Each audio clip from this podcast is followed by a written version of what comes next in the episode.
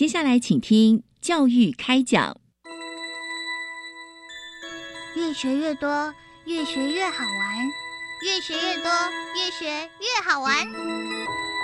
如果教育是春雨，我希望能滋养每一颗种子；如果教育是阳光，我希望能活络伸展每一株幼苗。聆听学子心声，分享教学心得，关怀环境变迁。扩大教育资源的平台，欢迎收听李大华主持的《教育开讲》，教育从倾听开始，一定华来。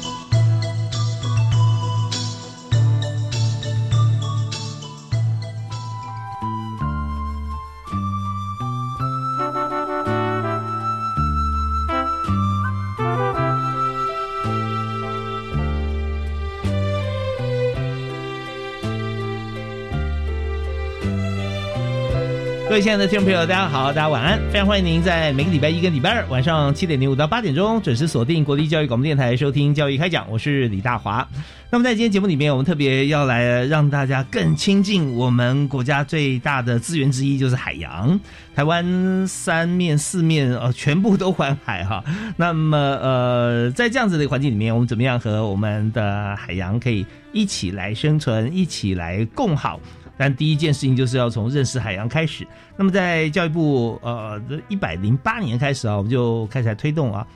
海洋教育推手奖这个奖项。那顾名思义，我们知道说要把海洋这样子丰富资源要推给所有的同学、所有的国民，它非常的重要。所以在这个奖项里面，我们分成团体跟个人。而在节目里面，我也和大家分享过，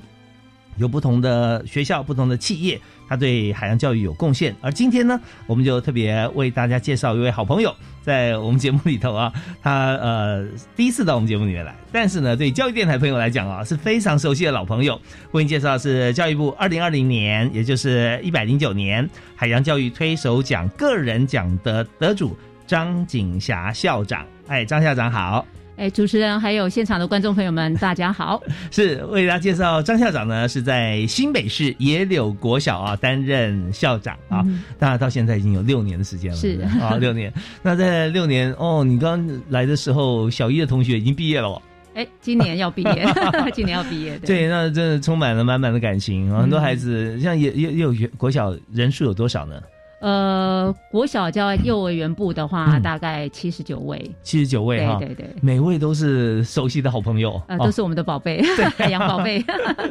那在幼儿园通常就直接升到小学了嘛，哈。呃，大部分是这样，对对对，因为就是在附近的这个居民啊、朋友啊、哦，地缘的关系啊，这主要是这样子。那当然还有很多是呃，maybe 少数啦，这个爸爸妈妈可能在外地工作啊，那在小学的时候可能就带在身边了，也有可能。但是我们知道说，在学校推动教育的时候啊，尤其是小孩，呃，越小的小朋友哈，越容易跟。学校最大的老板沟通，看到校长，哎，校长好，对对。对，会拥抱校长的，对啊，对啊，到了国中，到了高中，哇，那很难呐，哈，那所以我们在学校里面是一草一木，跟每位孩子啊，都是自己的贴心宝贝。那我们在今天邀请到校长到我们节目里面啊，我们要正好谈这个海洋教育推手奖。那像学校是在一百零八年就获奖嘛？对，一百零八年就是我们的课程与教学获得团体的推手奖。OK，好，那在一百零九年校长获奖，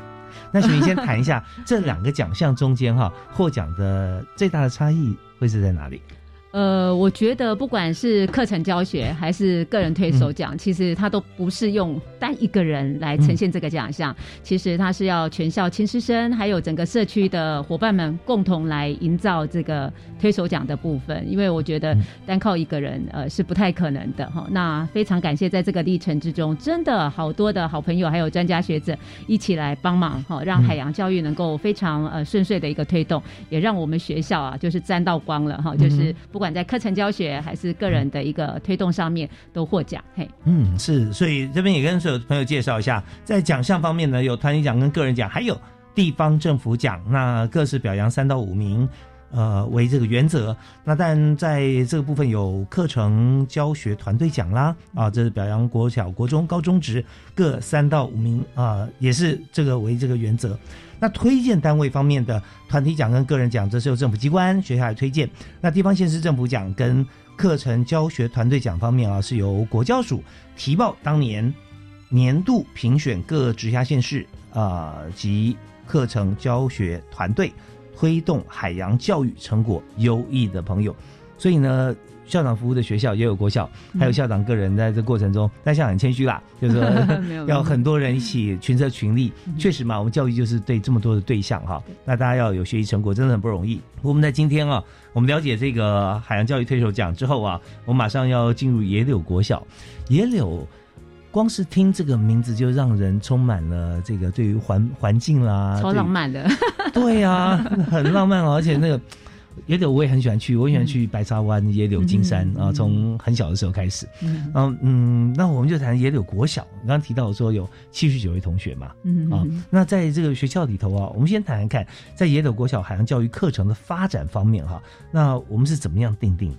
嗯其实呃，刚才已经提到了，就是野柳它是一个非常浪漫而且很海洋的一个名字哈、嗯那在整体就是呃。其实，呃，野柳本身它就是有非常丰富的一个海洋的一个环境跟资源，好，那它是我们想新北市它有最长的一个海岸线，嗯，所以野柳国小来发展海洋教育应该是义不容辞的哈，嗯然后也是很努力的想担任一个领航的一个角色。好，那在呃学校的一个特色上面来讲啊，就是呃我们本身位于北海岸上嘛，学校的校门就是面对着野柳渔港，就是东海了，嗯，对。然后后门一打开就是野柳地质公园，嗯嗯所以不管是在发展呃海洋的休闲，或者是潮间带的课程哦、或者是海岸地质地形的一个课程，其实对我们来讲都非常的便利。然后另外野柳渔村它非常的小，其实整个社区就是环绕在呃整个渔村文化里面哦、嗯所以其实我觉得野柳它是一个。很特别的一个地方，在海洋教育发展上面，因为它具备了就是目前呃教育部在推海洋教育的五个向度里面，嗯哼。海洋休闲啦、海洋文化啊、海洋社会啊、海洋科技跟海洋永续这一块，就是嗯。它都可以在一个小小的一个野柳社区、野柳国小里面去尽情的展现，这样。嗯，哎，真的也刚刚提到说，像 海洋休闲哈这个部分，像也得以前有这个呃海洋世界呃有独木舟，对啊。对对对对。哦，对，所以在这里哈，嗯，您刚刚也提到说小小的渔村，嗯其实在这个新北，我们从这个金山往下，还有经过龟吼啊，嗯对不对？对对好，然后到野柳，那野柳的渔村，我们现在剩下的这个应该是保持呢，还是它有人口有外移，或者说有船只有减少吗？呃，其实它有部分人口外移，因为嗯年轻人嘛，总是觉得呃，可能当地的一个呃产业发展可嗯能比较局限在呃像捕鱼业哈，嗯或者是因为野柳地质公园的关系，会有观光产业，然后包括餐厅的一个服务。服务业的一个部分，嗯那有些年轻人他如果不是呃早期就是跟着父母亲一起奋斗留在当地的，可能他就真的就是要外移出去去努力。那这个也是呃，目前学校在发展课程的时候，希望进行人才扎根的一个部分。虽然只有国小，但是我们还是很努力，让我们在地的孩子去认同自己的家乡，然后能够发展更多元跟海洋相关的一些行业产出。嗯，其实现在很多都在推动像青年返乡，特别是农委会啊相关了。现在我发觉说哈，很多地方已经不是返乡的问题了哈，对对对这这更不是问题，就青年根本不出去了哈，因为在这边有很好的发展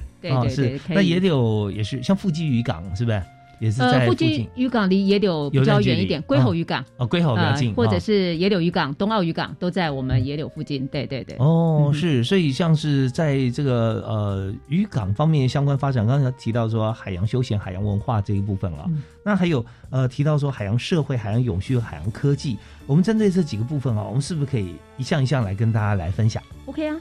嗯。对，呃，像学校啊，呃，如果大家耳熟能详，就是每年只要到呃五月份开始吧，五月到十月，那我们会配合新北市政府的一个水域活动的一个。一个政策，还有嗯教育部的一个政策来推动哈，所以呃，就是很多全国各个县市的伙伴都可以来野柳国小体验独木舟。嗯那我们学校自己本身的课程，早期就是海泳独木舟。嗯那目前近几年来，因为我们希望有更多的面向让呃社会大众可以参与跟嗯呃能够去体验，所以我们也有研发了呃像潮间带的一个课程。啊、浮潜的课程。好、那我们都是在非常安全的水域，虽然是海，但是是很安全的，像海王星码头。哦哦，那它有一些嗯相关教练的一个配备，是呃认证的一个场域，就是让大家可以在海洋休闲这一块尽情的一个徜徉于这个蓝天碧海里面去享受这个海洋教育的体验。是它跟海水浴场差别在哪里呢？呃，我觉得海水浴场比较大，嗯比较嗯大。那人员管理上可能也没办法那么聚焦。那像呃海王星码头，它就是一个呃小小缺口的一个一个小水域，所以嗯嗯它如果说一个教练配备五个五艘独木舟，或者是配备五个孩子，就是去进行浮潜的活动，其实它的相对性安全上。会比较高，跟一般的海水浴场就是一个那个呃水域安全，哎，这救生员，对对对，可能那个感觉是完全不一样，而且。呃，如果是水域，它因为它有沙滩嘛，嗯嗯那我们海王星马是没有的，它就是纯纯粹在那个水域里面，所以整个体验的感觉应该也不一样。它那个码头也像是小渔港一样嘛，是不哎、是？哎对对对，就是一个小渔港，类似类似，是，所以我们看就是说，这个好好比说在大海当中啊，遥望着一个灯塔的时候啊，就 发觉你比较孤立无援，因为灯塔就只能看着你哈，它也不会做什么动作。但如果说在码头里头，它是好像圈出一个一块呃海水的水域啊，对对那这边波浪也比较小一点。对对不对啊会被管理。嗯，是，然后深度啊，各方面还有人员的配置啊，什么都在可控范围之内啦。嗯啊，那这是对于同学来学习，或对于游客来学习的话，哈，也真的是很棒啊。所以在这边是呃，怎么样把它规划出来？就是我们现在是用课程来跟他配合嘛，是那之前的话，他这边本来也就有像这样子的一个像营业呢，还是像什么样做法嘛？呃，以前其实海王星码头它就是一直是也有小朋友可能就是可以免费下去游泳或者是哦做水域活动的一个场域。嗯那目前这个水域是北关处在管理，好、嗯那是有跟呃东海潜水去做一些合作案，嗯所以我们说了，它才会研发出就是很多不一样的课程。课程对，那早期它如果是私人自己营业，就是以潜水。大的那个潜水为主，但是以国小阶段的小朋友并不适合就是潜水这一块，因为潜水要有证照嘛，十二嗯岁以上才可以潜水。是所以我们就去研发，就是哎，小朋友他其他可以在自己家乡，然后一个很安全的水域里面去探索，呃，海洋不同的。除了休闲以外，可能他也可以去做一些生态的探索，观察海里面生物的一个一个场域，就是非常安全、家长很放心的一个地方。嘿哦，所以在这边的家长啊，通常也是从事这个跟海相关的产业有关系啦啊。大部分，大部分哈，所以有时候这个家学渊源也有啊。对 对对，然后回家又可以分享，跟长辈分享共同的话题。嗯我今天在海王星码头，我看到了什么嗯啊？底下也会有些生态嘛，是吧对对对对 OK，对是非常非常好的一个就在地的一个文化陶养。我们常讲说，你要越在地才会越国际啊。嗯对，我们先了解，我们可以跟国际朋友来介绍啊，像海洋教育真的是台湾的显学，必须要扎根。那我们今天呃，请教特别来宾哈，来到我们节目现场啊，是新北市。野柳国小的校长哈张景霞张校长，那他呃在最近的最新的一届了哈，就是二零二零年哎海洋教育推手奖的个人奖。我们稍后再跟校长来取经啊。我们听一小段音乐之后，我们来谈谈看，在海洋休闲啊，还有海洋文化这方面，怎么样来结合，让青年可以发掘他们的未来就在自己身边。嗯好，我们休息一下，马上谢谢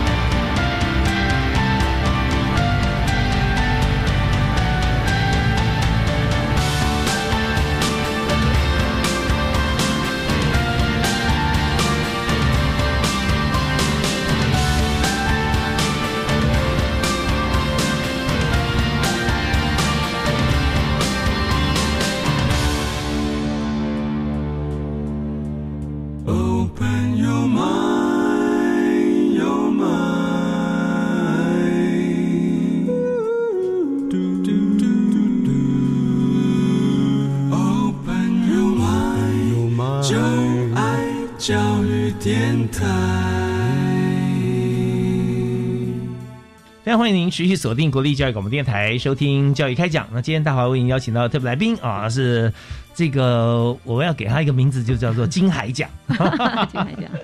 也就是教育部所推动的海洋教育推手奖啊。那当然这个名词比金海奖要要响亮太多了。那怎么样来推动我们的海洋教育？那这次个人奖呢，是由在新北市野柳国小的张景霞校长啊，能能够获得。那当然我们知道说，在获奖一般来说，不管任何奖项，都是要花长久的时间的经营跟努力啊，才会在瞬间哈，大家看到亮点，会觉得说他真的很棒。那一样的，在校长推动之下，您像呃自己做的教案啦啊，不管是在学校里面或者跟教育部的一些这个专案啊，也是推了很久啊，是不是？对对对对，就是呃，其实我觉得呃，目前哦，跟早期的课程有一些些海洋教育在推动方面有一些些不太一样，因为呃，一零八课刚上路以以以后，嗯就是谈海洋素养嘛。嗯那这个海洋素素养，我们说要上海洋教育啊，没有没有近海亲近海洋，或者是进入到海洋里面去体验，它就不叫海洋教育。嗯，对，所以呃，它相对应的就是近几年课程的转换，就是会让孩子的海洋教育变得更生活。嗯，然后呢，希望他去跟呃整个海洋环境嗯哦，以及跟他的社区去做一个结合，所以我们会产出就是比较生活化、在地化。那也希望孩子能够打开视野，所以也会有国际化的一个相关的一个议题融进来，就是嗯让小孩子在学习上面能够更深化的去体验什么叫海洋教育，这样。OK，那如果说哈，我们呃讲三件事好了，嗯因为根据统计哈，嗯呃，人类呢能够记得的事情哈，嗯大概就最多 对，最多四件啊，极限哈，所以四件以内都是 OK 的。嗯所以说我们要推动海洋教育，在现在来看啊，你觉得呃最需要突破的三件事情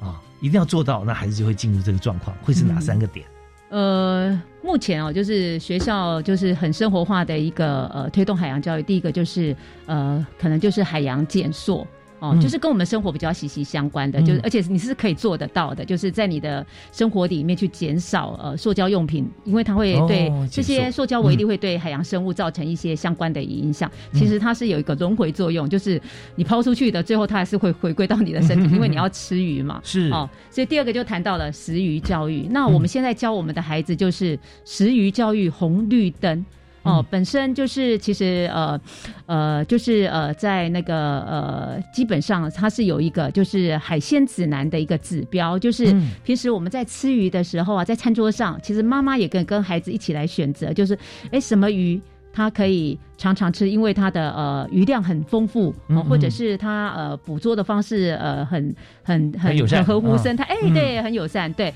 所以这种鱼类我们就可以常常吃，像白带鱼啊、蛤蜊啊，哈、有一些呃我们就可以常常吃。那有些鱼可能我们要想清楚，比如说它是不是当季盛产的鱼类，或者是嗯它是不是不环保，比如说像我们。也有最常听到就是万里螃蟹季嘛，啊对。哦，嗯。那螃蟹我们知道，这像现在六月份就是哎爆卵的不可以抓，让它可以呃永续的，就是需要透过那个繁殖的部分，就是可能要考量。哦那如果是呃合宜的季节，哦，像到九月、十月啦，秋蟹嘛，哦，嗯那那时候我们就可以来品尝好吃的螃蟹的哦，那时候它已经产卵过了，是吧？哎，对对对对对，一般就是过一个冬。嗯就是过一嗯个人啦，哈，对。然后我们一般都讲说，其实有时候九月吃螃蟹，以目前的季节都还太早了一点点，大概嗯十月十月底是比较合适吃螃蟹的一个季节。哦，因为每个螃每种螃蟹它有时候繁殖季还是有点差别嘛，哎，对？其实台湾来讲，一年四季都有螃蟹，嗯对，嗯但是我们常常都讲秋蟹，秋蟹那时候最肥美，所以大部分吃螃蟹的时间大概就是在九月、十月的时候。对 OK，对啊，讲讲到这个呃螃蟹啦、海鲜啦，哈，他这个很有印象，因为天生活经验对对对对对，我有点小小的部分可以跟大家分享哈。嗯他常常讲秋蟹，有时候讲的大闸蟹哈嗯，那大闸蟹讲说中秋过后，其实真正如果说他吃，好像说膏啦或者说黄啊，再再冷一点吧，差不多十月以后、十一月啊那时候嗯，其实是很棒的。那还有一种香港有一种叫油黄蟹，哦，对对对，油黄蟹它为什么？油黄蟹？就是说它那个它的呃黄哈，刚刚就是非常的油，然后非常的好吃。但要什么时候才会好吃呢？它就不是呃秋蟹了，它就要夏蟹，就夏天的时候，嗯就有点像说嗯呃，我们刚刚讲说万里蟹吧，万里蟹大概就是三点蟹左右啊，对不对？嗯花蟹这样。对对对对。那那种油黄蟹在香港是说，它要它产卵的时候啊，它是呃在夏季，而且是很热的季节。它一方面可能是不知道催熟还是孵化，它就它在爬沙滩的时候，沙滩很烫，嗯，然后它会贴近那个沙滩就爬，爬行的时候温度很高，所以这也让它的黄灰呃产生了呃不同的变化，所以那个时候啊就适合你要吃卵的话，就适合那个季节啊。当然我们就讲到一个环保的议题，刚才校长也提到说。哦，如果我们要抓一些现在永续经营嘛，嗯像联合国的 SDGs 对永续发展，对对对，啊，要永续，那么我们就让它生生不息，要产卵，嗯所以千万不要在产卵季节的时候吃到螃蟹对。啊，所以油螃蟹最好不要吃了。所以提谈到吃，大家就非常的开心。是所以在海洋教育上面，我们就是刚刚有提到，就会推动嗯。食鱼教育、红绿灯，哈、嗯就是那如果说像有一些鱼刺，我们就是根本就是不要去碰它，那海洋生态它就能够永续。那另外我们也会配合国际议题，比如说推动鳗鱼运动，嗯就是吃在地。吃当季，然后慢慢吃鱼，让海洋永续存本，也就是嗯我们随时想要吃鱼就可以吃到鱼鱼品，就是它要符合这个季节性啊，还有一个当地的一个产生产，就是我们讲那个碳足迹的部分。是哎，对，那我觉得这些都是呃一般民众他就可以去呃注意的一个部分，也可以一起用生活行动来支持的部分。对，你要吃鲑鱼，挪威的鲑鱼跟这个 这这太远了嘛哈。对，那碳足迹比较对比较比比较比较比较长，然后而且还就是说，在台湾在地周边的啊，嗯像这样子比较适合的。那如果说讲到这个话题，校长是不是再加码提供给大家一下？刚刚提嗯提出说像吃鱼嘛，对不对啊？嗯要注意像是呃白带鱼，对不对？嗯你说它的方式是因为它是在台湾周边啊，嗯用用钓的或者说用怎么捕的嘛啊？其实白带鱼它有它的季节性啊，也不是一年四季都有对对白带对它大概在什么时候会？呃，大概现在呃，现在这个季节应该是已经过了白带鱼的季节，大概前、嗯前一阵子，前一阵子春天左对对对对对对对，就会有白带鱼。对，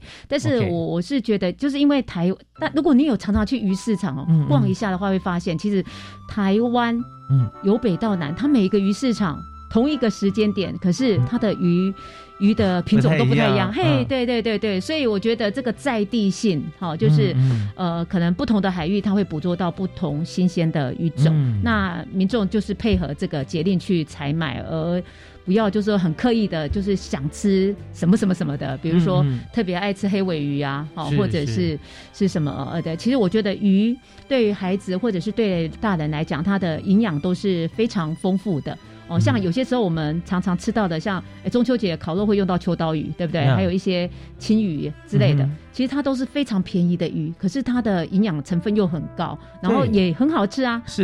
我们那天看到整理一个表格，对不对？秋刀鱼跟金鱼，哇，真是营养爆表哈。对对对，然后它也是价钱不高，非常合理对啊。那这些都是我们很好的选择。所以我刚刚讲说，呃，很重要的几点哈，嗯我们要推动海洋教育，就是第一个跟他兴趣有关系嘛，对不对啊？嗯，对啊，那嗯，那还有就是说，推动过程当中哈，我们呃，当然贴近像是呃我们在地啊，那这更能够引起哈小朋友的关注。嗯，好，那我们这边呃要休息一下，我们稍后回来呢，我们来谈谈看，在这个议题里面哈，刚才校长特别帮我们规划了有五大学习主题课程。有海洋休闲、海洋文化、海洋社会、海洋永续，还有海洋科技。我们稍后一一来帮大家拆解，嗯看在课堂上孩子可以通过什么样的方式啊学习到我们的内容。好，谢好谢。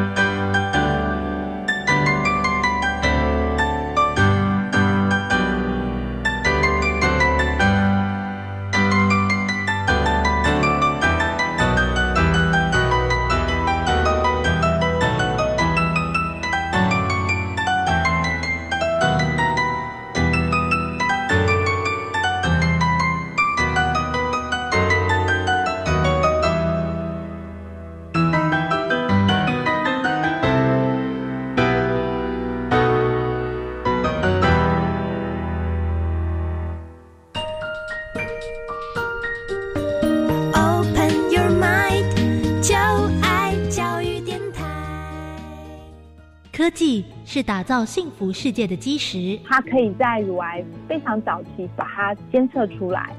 科技帮助我们解决问题，开创美好生活。AI 的运算保障用路人驾驶的安全。每周三上午十一点零五分到十二点，新科技大未来。主持人宜家邀请专家学者分享最新科技研发成果，带您看见精彩生活大未来。由教育部举办试读剧读创意梗图征选，鼓励学生以流行梗图特有的诙谐趣味方式，创作具有在地文化特色的梗图文宣，希望学生对非法成瘾药物有正确认知。即日起到八月六号线上报名，活动分为国小组、国中组和高中职组，每组选出二十名优等作品，颁发奖金或礼券及奖状一张。以上广告由教育部提供。呃，李长博报告，房东请注意，现在当公益出租人享有三大节税优惠哦。第一，每屋每月最高一万元的免税额度；第二，房屋税税率降为百分之一点二；第三，地价税税率只要千分之二。赶快加入公益出租人，一起用好房做好事，请上网搜寻公益出租人专区。以上广告由内政部及内政部营建署提供。我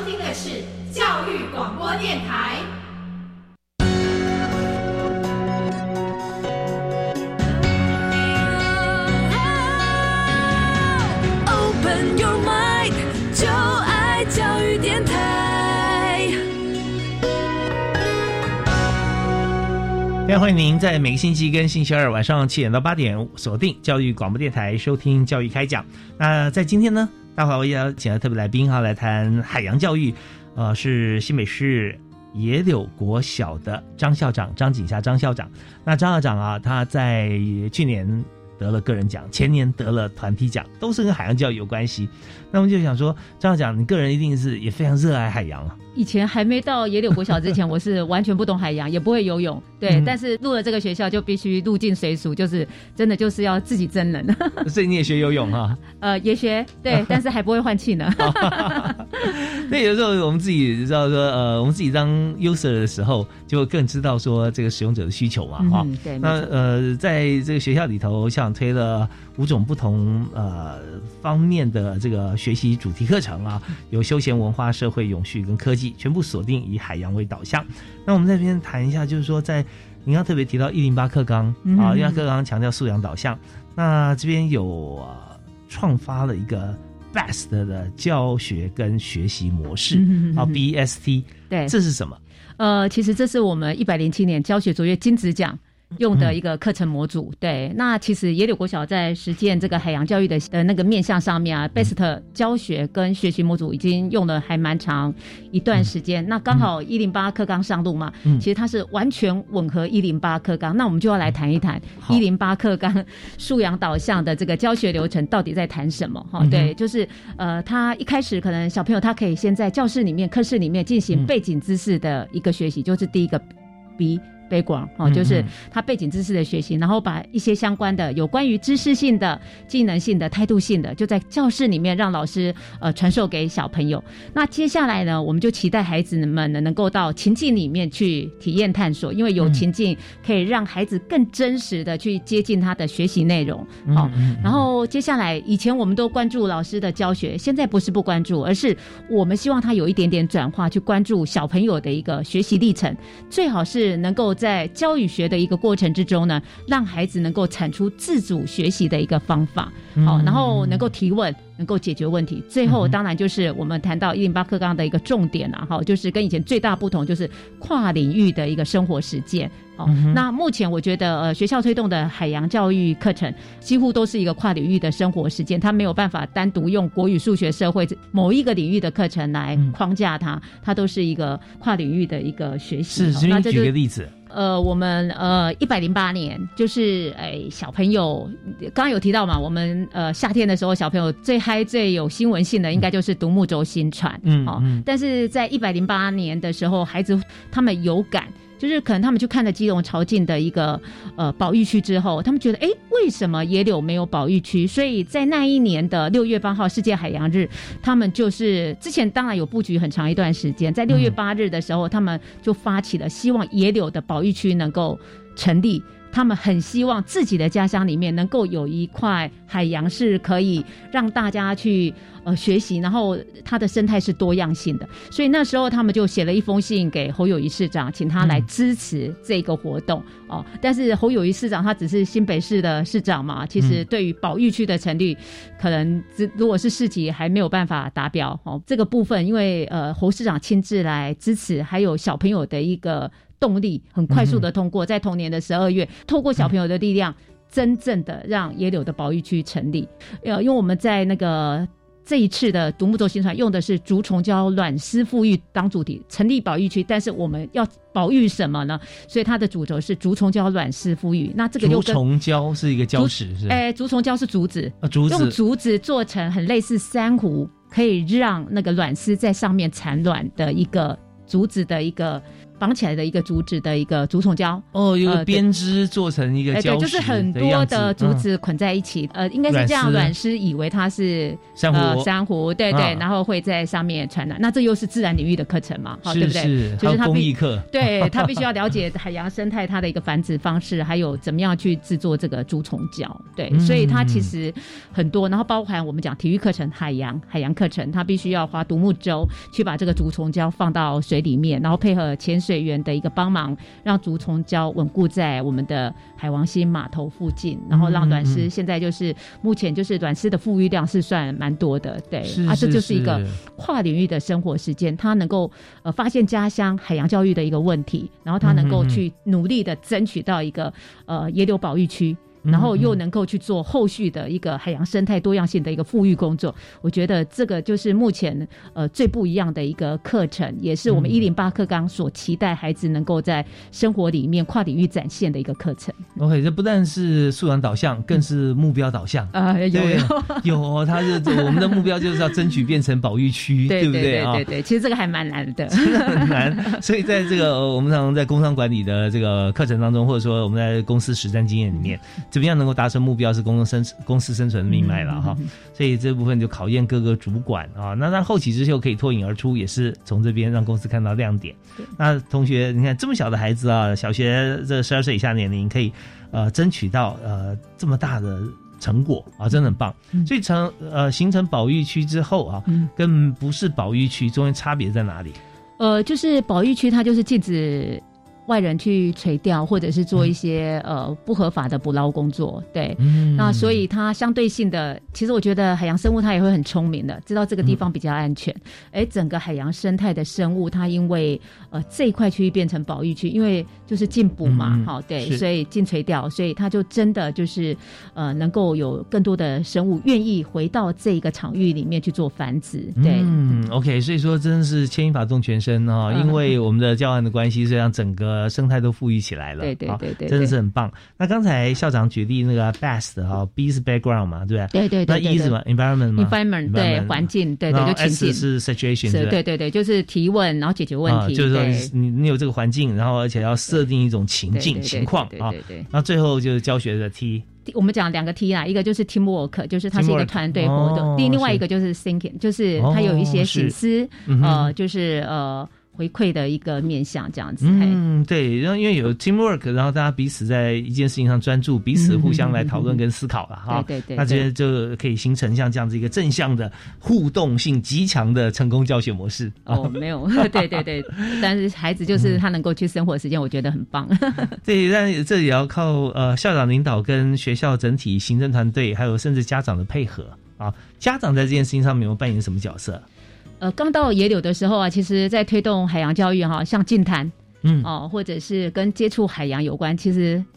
野柳的家长跟都市的家长一样，都很害怕小孩子碰水。因为他们觉得有危险，嗯、对。但是经过这几年的一个经营啊，就是呃，我们把水域安全这件事情摆在最前面，让家长知道，就是说，其实呃。就是跟我们现在目前的政策，就近海近海，你有没有办法让家长放心，让孩子去安全的水域？他会看，像我们的小朋友，他的课程里面是有认识在地水文，嗯。也就是知道离岸流或者是一些相相关水流的一个、嗯一个一个危险性，还有另外就是它整个海岸的一个危险性，嗯它能不嗯能够呃透过自己的一个学习，然后知道哎呃出现什么旗帜的时候，这个水域是安全的；出现什么旗帜的时候，这个水域是不安全的。谁谁打旗帜？呃，有有有，在一般的水域，它会有放呃呃黄色的旗子，哦。或者是呃一些相关的旗子，去告诉大家，嗯就是这个时间点。嗯因为其实像野柳来讲，哎，对嗯，十月以后它东北季风很强，嗯其实它嗯的旗子插上来，就是告诉大家这个时间点呃水域都不太安全。嗯对，嗯。所以我觉得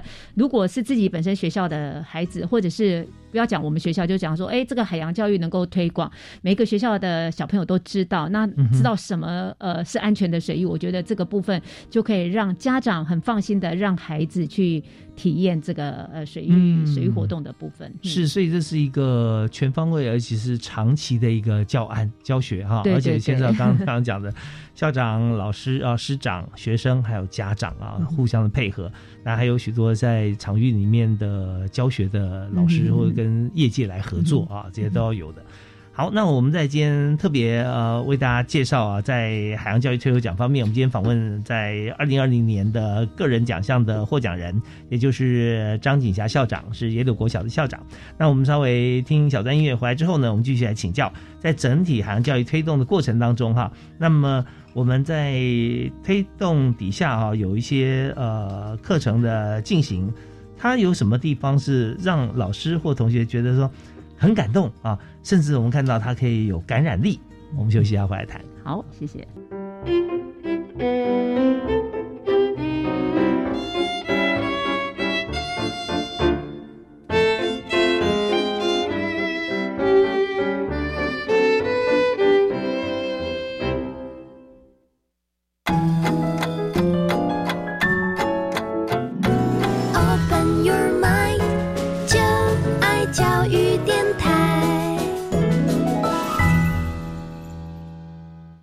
现在教育开讲里面，我们特别邀请在新北市野柳国小的校长啊，张校长来到我们节目现场。因为张景霞校长呢，他在这个学校里面六年的时间啊，都跟呃同学、家长、老师各方面的打成一片啊，自己也现在变成一个海洋专家，那还在学换气，对 对？对对因为本来是呃完全不去碰水的，但到也有国小之后，被海洋给吸引了啊对，来感动了。那我们在今天节目里面要特别要请校长来分享啊，他获得海洋教育推手奖的个人奖啊，中间他所做的一些这个呃所订立的一些这个课程啊，还有一些推动的一些准则。那刚才有讲到。呃，我特别有感触啊，就是说，呃，像校长以前没有住在海边，嗯对，到也有国小去。那到也有国小，我们要推海洋教育，会不会有些学生会觉得说，哎，校长，呃我比你还懂哎，我这边住了一辈子了，对不对？我这边我可能已经小学二年级、小学六年级了，他对海洋的地形各方面都很熟悉、嗯啊。可是相对来讲，我们还是要告诉他更多、更深层的一些意涵了啊。嗯那在这上面，会不会有些呃小朋友会觉得说，他已经了解了？呃，其实海洋教育真的非常的深奥。以前刚到野柳的时候啊，我们大概推动海洋教育课程都是海平面以上。嗯海平面以上，像渔村刚刚讲嘛，渔村走读啊，或者是独木舟，都在这个海平面以上，就是、哦已经形塑成文对，化了，包包括潮间带，对。嗯但是我们近几年我们就发现，哎，海洋教育不应该只有海平面以上，应该包含海平面以下。嗯所以我们就是邀请了这个呃台湾这个呃就是海洋的教育推广协会来协助学校进行一些海平面以下的课程。嗯那我记得印象很深的第一次的课程就是那个认识头足类。我知我知道很多家长啊，到菜市场可能分不清楚什么是花枝，什么是卵丝，什么是小卷，什么是对套丢什么是鱿鱼。对，那我觉得这个还蛮有趣的。以前啊，我如果是坐在台下听讲师上这个课程，上完了我真的没办法分。嗯哦，但是因为我我自己要转化角色，就是哎，要让我的孩子很懂，哎，所以我慢慢的我也觉得，哎，很有趣。我们讲一个最简单的，就是我们常常看到那个八爪章鱼，嗯上面有一个圆圆大大的，那小朋友就说哇，那个章鱼的头好大啊，因为前面有两颗眼睛。其实那个不是它的头，是它的肚子，肚子 肚子，对对对。哎，然后小朋友就会去问了，那章鱼的头在哪里呢？嗯那就顾名思义，头足类，头足类，头跟脚是连在一起，所以啊章鱼的头就在两颗眼睛的上方一点点的地方，然后它大大的是肚子。那接下来要要讲的就是我们讲刚才讲到，就是说，哎，那其他的怎么分？其实如果你仔细去看啊，就是这一些头足类的都有，除了刚才章鱼特别被我抓出来讲以外，其他的其他都有一些卵刺。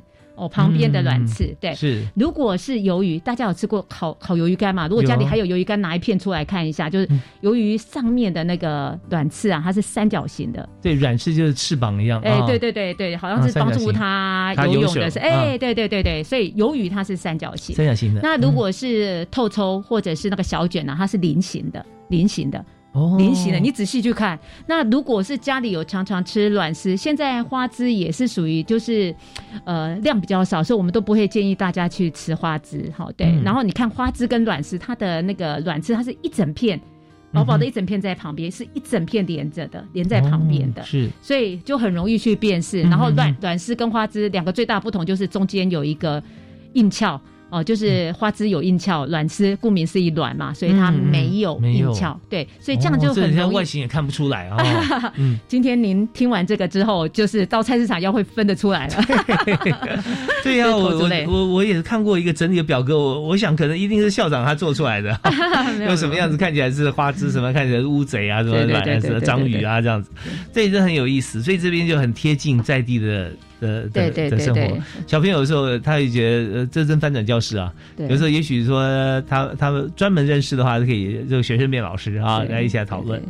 OK，所以在这个呃学校里面推动的时候啊，孩子就算他这边住了一辈子，但还有很多知识可以不但让他有兴趣，而且可以让他可以有呃话来跟老师分享、嗯啊，真的很棒。好啊，那我们在这里头，我们呃满满的这样子的一个在地文化结合，呃科技啊，还有一些这个人文的教育里面，那相信在这里头，呃我们刚刚提到会有一些感动的事情，或我们的感染力可以感染到谁呢？对，嗯，呃，其实一直在推动课程的历程之中，我都跟老师讲，其实、哦、我们需要呃创造的是一种有感动力跟感染力的课程。嗯这个感动力是希望孩子能够透过感动自己，然后他能够永续去做这件事情。嗯嗯感染力是不不仅仅只有他做，嗯希望他能够影响到周遭的人或者是社会大众。也愿意去做这些相关的一个事情，那我觉得一个有感动力跟感染力的课程，它就能够很持久，而且嗯。对、对于整个大环境来讲，应该是非常有帮助。那我们来谈一下，就是像今年的儿童节嘛，嗯那大家知道儿童节，今年儿童节是疫情期间，而且非常严重。那我们小朋友就发现一个现象，就是哎，大家常常看新闻都是报复性旅游，啊对，野柳是观光景点，可是它并没有被报复，没有被报复到。对，没有被报复到，为什么？嗯。哦，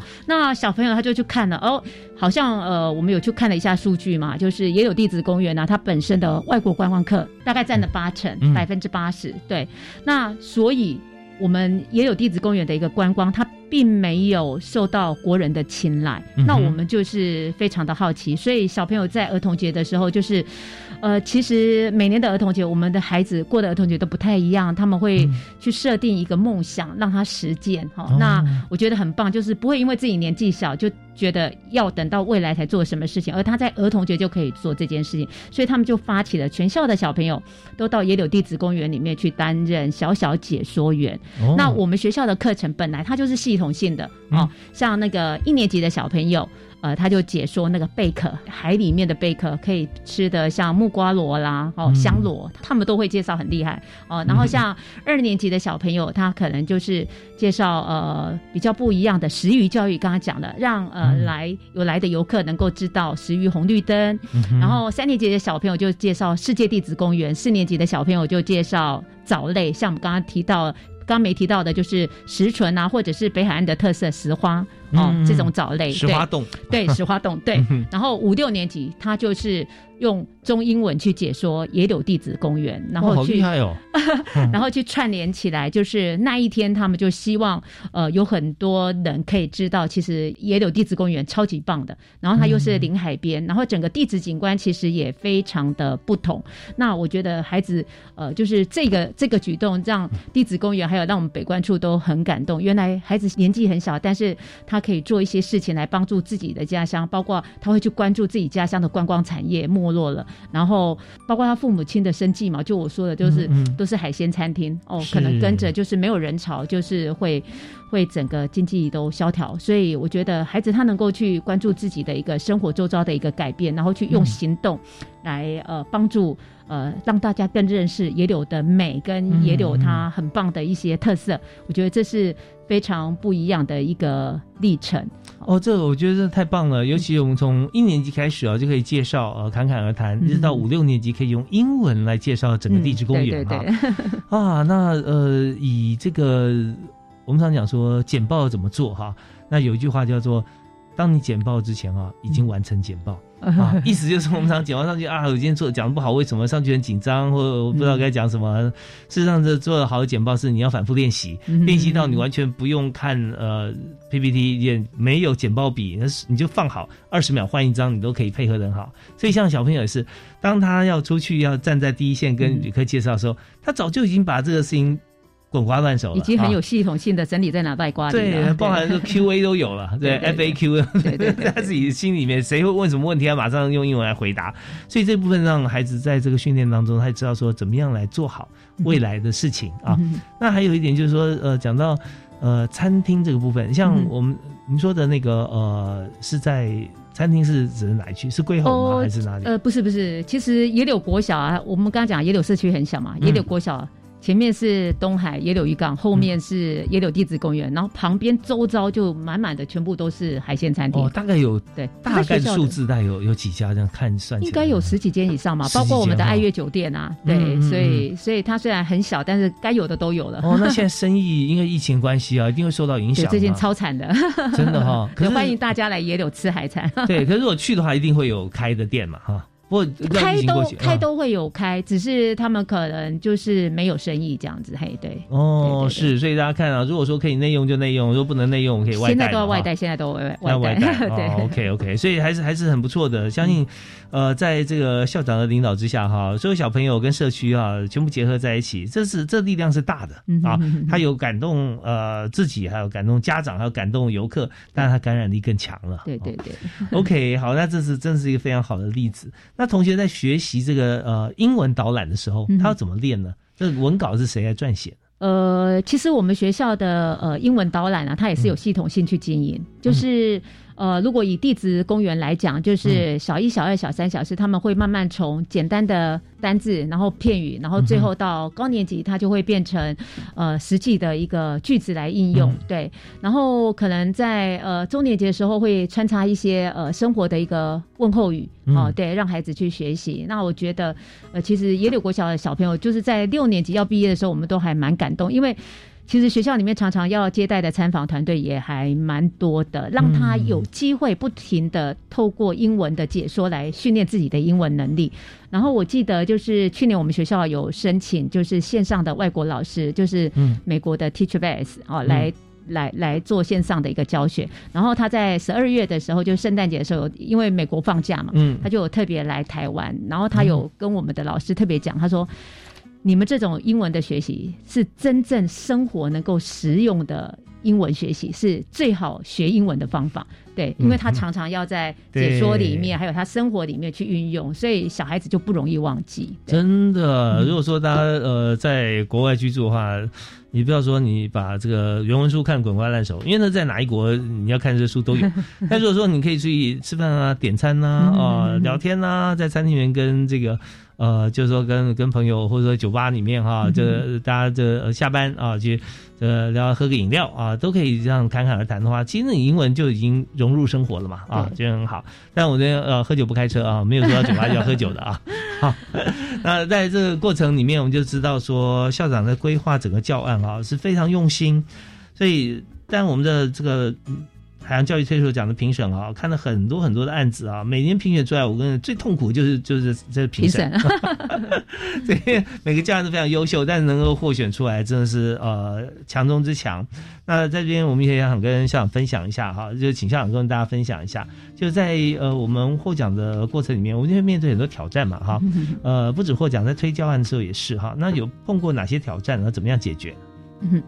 其实呃，在学校推动课程的，还有刚才我们讲系统性的一个解说过程之中，其实呃一开始我们设定的目标就是。其实教育应该是把每一个孩子都带上来，嗯，哦，就是不可以，就是呃呃比较成绩好的，或者是呃表现比较优异的小朋友，才让他去担任小小解说员，或者是呃担任什么重要的要职。我们希望就是每个孩子，其实因为那是他的家乡，嗯，所以每个小孩子都可以呃有自主学习的方法，就是这样子的一个推动方式啊，是非常棒的。就是说，我们从幼稚园到小六，每一个孩子。都能够呃用他很很引以为傲的方式来介介绍他的家乡，包含刚刚讲的就是英文解说。也也许有很多人会以为说，哎，是不是那个弱势的小朋友不参与？没有，其实我觉得在一个团队里面互相激励学习，孩子即使是呃平时功课不太好的，可是透过这样子的方式都能够表现得很好。哦，那这是我们一开始碰到的困难，但是呃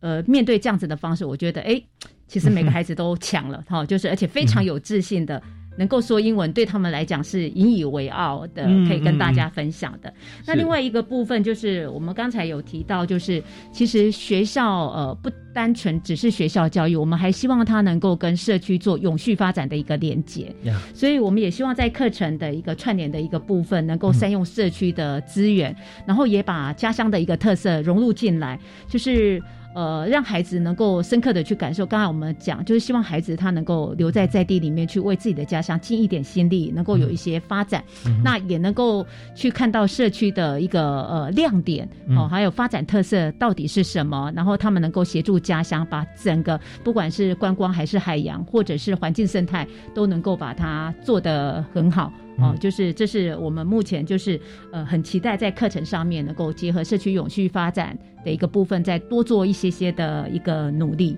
嗯，是那社区也是给予相对的回馈嘛，对吧？呃，对，目目前其实社区都非常支持学校的一个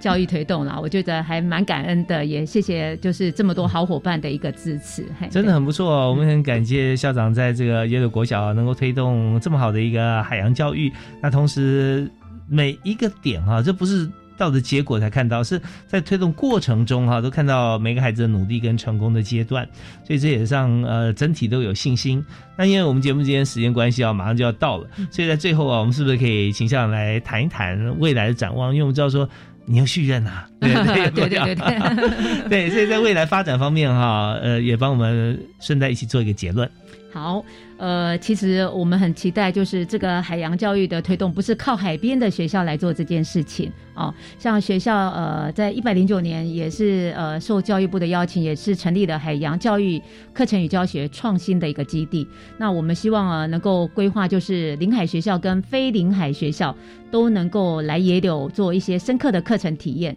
甚至呃。不见得要来野柳哈，我们也为教育部去规划了呃呃，就是呃全国的一个呃海洋教育的补充教材，另外也就是去规规划了一些体验的一个路线啊，然后让所有想体验海洋的呃大人或小朋友都能够真的就是符合我们一零九行政院所推动的向海致敬，能够让所有的民众都知海。亲近海洋，而进入到海洋里面去做实体的一个体验，能够更贴近海洋的一个生活。嗯，真的非常感谢张景霞张校长啊，他在新北市的野柳国小推了这么好的海洋教育，同时呢，希望更希望能够推广到全球。因为他说一点都没有错，海洋教育绝对不只是临海靠海边的学校，其实真正污染海洋的绝对都不是周边的 靠海边的学校啊，或或居民，都是来自不同地方的人，因为他不了解海洋哈，以为这丢了以后大海就是。冲掉就没了，事实上不是这样子的，所以这个海洋教育更希望能够在各级的学校，呃，在不同区学校都一起来推广。